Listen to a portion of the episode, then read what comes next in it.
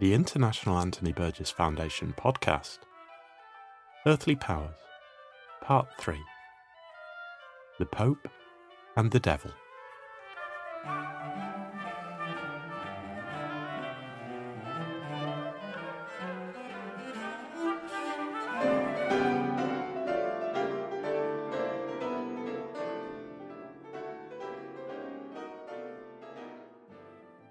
Earthly Powers is Anthony Burgess's longest and most accomplished novel. It was first published in 1980, and the International Anthony Burgess Foundation is releasing a series of podcasts to mark its 40th anniversary. In part one of our Earthly Powers podcast, we explored the character of Kenneth Toomey. But there is one other character who looms large in the novel Carlo Campanati, the corpulent and unorthodox priest with whom Toomey's life is entwined. In this episode, we ask the question Is Carlo in league with the devil? According to Burgess, Earthly Powers began life as a fictionalized retelling of the life of Pope John XXIII, who was pontiff from 1958 to 1963. In the writing of the novel, Pope John XXIII mutated into Carlo Campanati, but many parallels exist between the two men. Carlo's physical description, his homely features and bulk, fits with pictures of Pope John XXIII, as do his papal dates and his intention to reform the Catholic Church. Pope John XXIII instigated the Second Vatican Council in 1962 an act which was intended to reform the Catholic Church's relationship with the modern world. One of the most radical changes proposed by Pope John was the changing of the Mass from Latin to vernacular languages. Though at this point Burgess described himself as a lapsed Catholic, he was particularly aggrieved by this development, believing that removing tradition from the Mass was somehow belittling the ritual. In a 1979 letter to his friend Geoffrey Aggeler, he went so far as to describe Pope John as an emissary of the devil. He attempts to explain his thinking in a 1967 article titled On Being a Lapsed Catholic.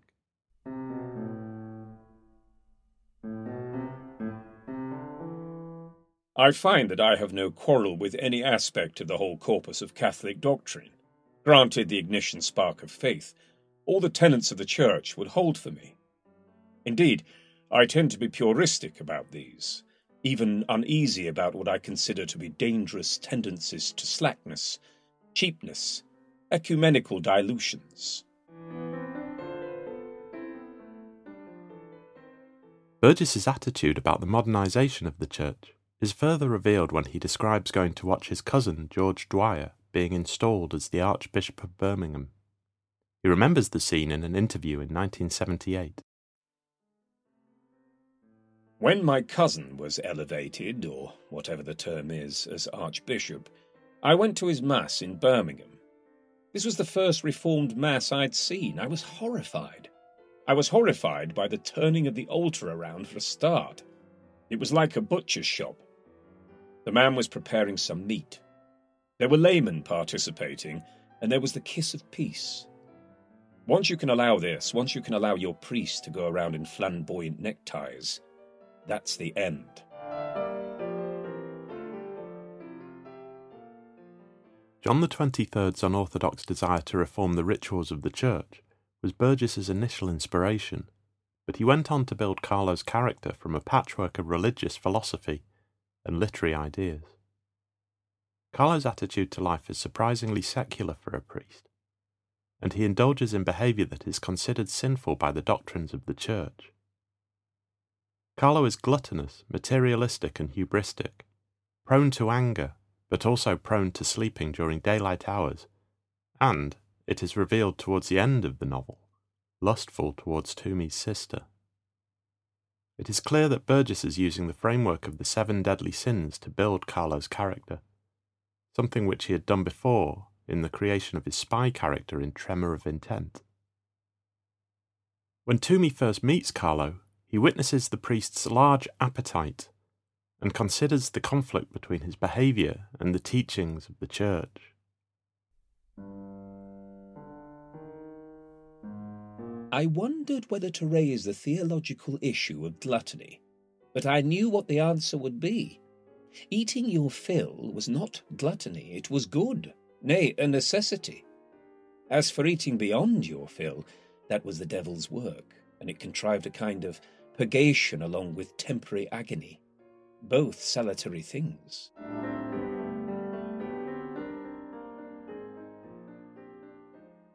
It's clear from this reaction that Carlo's relationship with the seven deadly sins is a complicated one. The physical punishment gluttony brings, according to Carlo, is enough for the glutton to remain free of sin. Though Carlo appears to be guilty of all the seven deadly sins at some point in the novel, he is more concerned with a different category of sin altogether. His manifesto shows a desire to reform the Catholic Church away from the idea of original sin and towards the idea that man is made in God's image and inherently good. He explains this in his sermon early in the novel. Man was made by God in his own image. God made man without flaw, but also free to become flawed. Yet the flaws are reversible. The return to perfection is possible if we call ourselves sometimes with great justice miserable sinners, we must remember that we have willed ourselves to be so.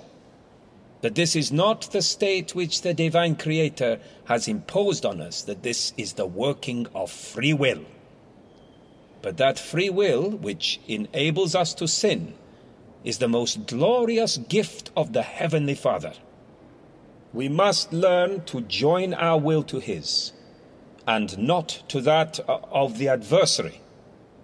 This, in a word, the meaning of our human life. Carlo's sermon reveals him to follow the Pelagian mode of thought. Pelagius was a 5th century monk who believed that Adam's sin of eating the apple did not taint the whole of mankind, and that free will was more important than divine grace in the pursuit of goodness.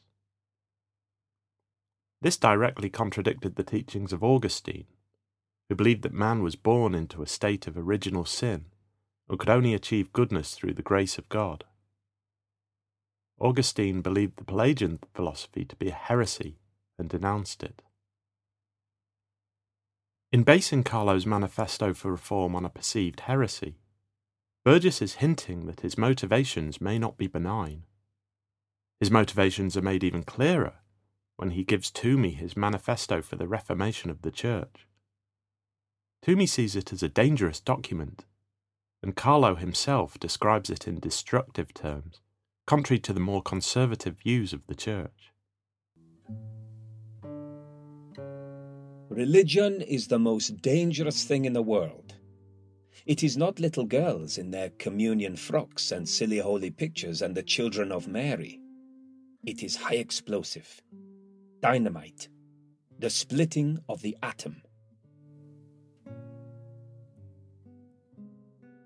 The title of the novel indicates that Carlo is willing to gamble his heavenly rewards in order to gain the earthly powers of being the leader of the church. Yet this was not Burgess's original title for the novel. At some point during its composition, he considered The Instruments of Darkness, taken from Shakespeare's Macbeth, a play about the curse of ambition and the lengths a man will go to achieve power. When the manuscript was completed, he settled on the title The Prince of the Power of the Air, taken from Hobbes's Leviathan, a more overt reference to the demonic influences on Carlo. After his arrest by the Nazis, Toomey remembers reading Leviathan and quotes a particularly potent paragraph. a confederacy of deceivers, that to obtain dominion over men in this present world endeavour by dark and erroneous doctrines to extinguish in them the light, both by nature and of the gospel, and so to disprepare them for the kingdom of God to come.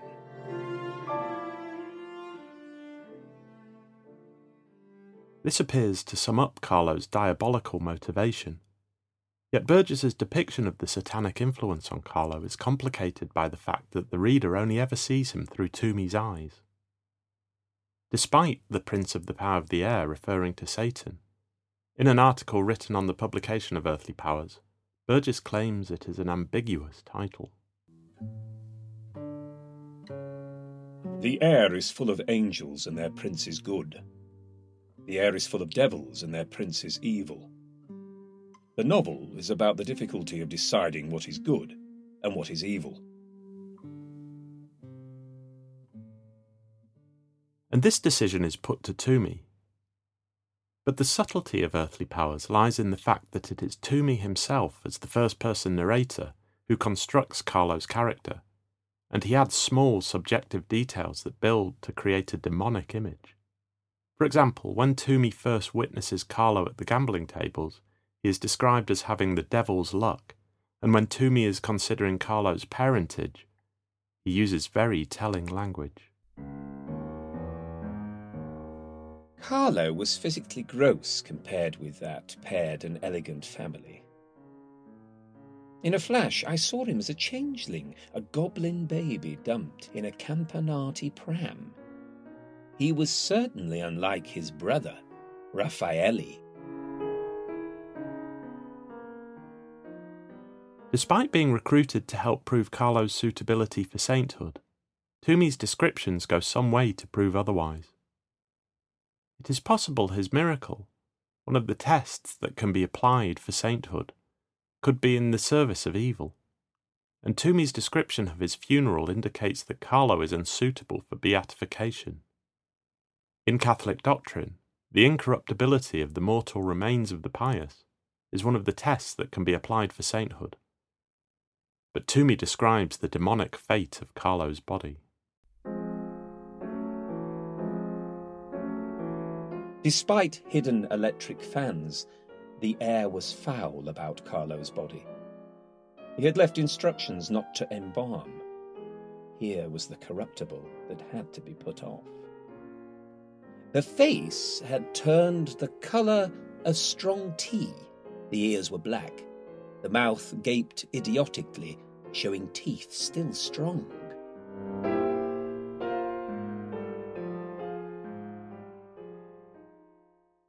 But perhaps Toomey's most obvious hint that Carlo is in league with the devil comes at the conclave during which he is not elected pope.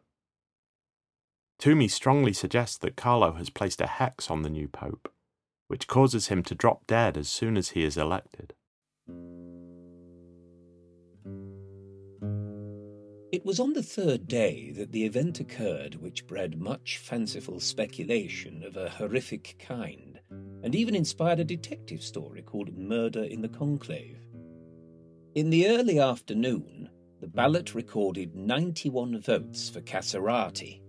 There were murmurs of Deo gratias, and then the venerable patriarch rose from his seat, thrust out an arm, and cried, No, no, and then collapsed onto the fawn wool carpet prayers were said, and the ballot was resumed. Its result was definitive. Carlo Campanati gained his own votes, as well as most of those of the dead patriarch. It was a walkover.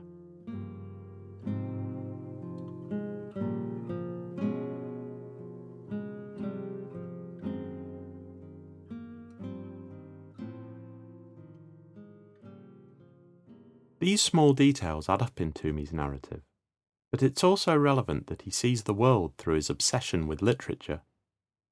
His biography is always adjacent to canonical works, and he uses literature to add colour to the story of his life. His first sexual experience, for example, being in Dublin on the day of Leopold Bloom's Odyssey and Joyce's Ulysses. It is apparent that Toomey's view of Carlo is influenced by different versions of the story of Faust, in this story, Faust makes a bargain with the devil. In exchange for his eternal damnation in the afterlife, he will have knowledge, power, and pleasure on earth. Burgess wrote his undergraduate thesis on Christopher Marlowe's version of the story, and it appears that it influenced him throughout his career. But there is also evidence of the influence of both the Goethe and Thomas Mann versions of the story in Earthly Powers. Thomas Mann's Dr. Faustus tells the story of a composer who sells his soul to the devil in exchange for 24 years of creative genius. But what's notable about Mann's version of the story is that it's also the story of Germany in the first half of the 20th century. Just as Earthly Powers is used to comment on the social and political conflict of good and evil in the 20th century, Mann's Dr. Faustus examines the rise of the Nazi Party through the context of a wager with Satan. For Burgess, this must have been particularly potent, as the story of Dr. Faustus is tied up with his own experiences of the Nazi war machine as he explains in the author's note of A Dead Man in Deptford.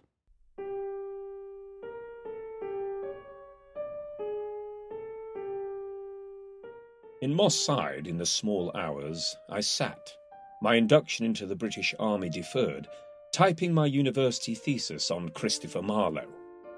The visions of hell in Dr. Faustus seem not too irrelevant. I'll burn my books. Ah, Mephistopheles. The Luftwaffe was to burn my books, and even my thesis. Mephistopheles, as Thomas Mann was to show in his own Dr. Faustus, was no mere playhouse bogeyman.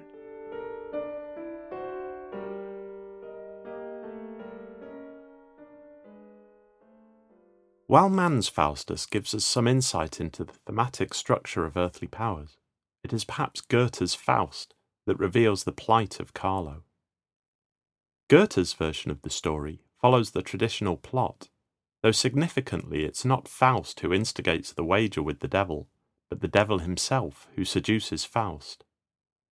It is also the only version of the story in which Faust is saved at the end and goes to heaven. Why is this relevant to Carlo's story? Burgess offers hints that Goethe's Faust is the key to understanding Carlo when we hear of his deathbed confession to Hortense.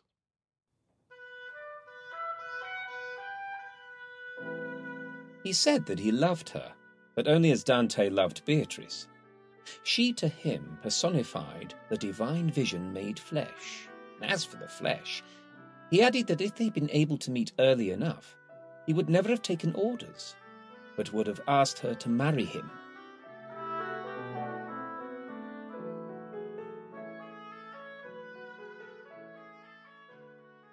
When Toomey tells this confession to the Archbishop of Malta, he replies, Eternal woman draws us upward, which is the saving grace from Goethe's Faust, in which Faust is saved from damnation by his love Gretchen. In Earthly Powers, it seems Carlo hopes Hortense can provide similar salvation for him, and is the clearest indication that he might have made the devil's bargain. But the novel allows us to interpret this in more than one way. Is Carlo sincere in his repentance? Does he truly accept divine grace at the end of his life? All we know is that Toomey did not witness Carlo's death, so he, and we, cannot be sure exactly what has happened. Carlo Campanati is one of Burgess's most complex and well drawn characters. It is too simple to say with certainty that he has made the bargain with the devil. His desire to reform the church still lies within the bounds of religious philosophy, and the winnings from his frequent gambling are used for charitable purposes. It is Toomey, through his own confused relationship with religion, who creates the possibility of the satanic influences on Carlo's character. And Carlo can be seen in the lineage of Burgess's characters, like Alex in A Clockwork Orange, who are created from their author's fascination with the limits of human goodness and the possibility of evil when it comes to free will.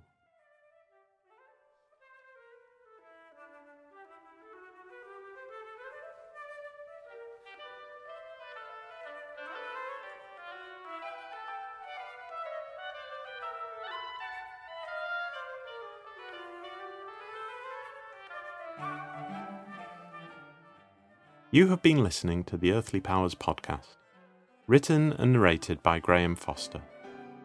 Readings were by Paul Barnhill. The music was by Anthony Burgess. For more information about Earthly Powers and Anthony Burgess, visit www.anthonyburgess.org.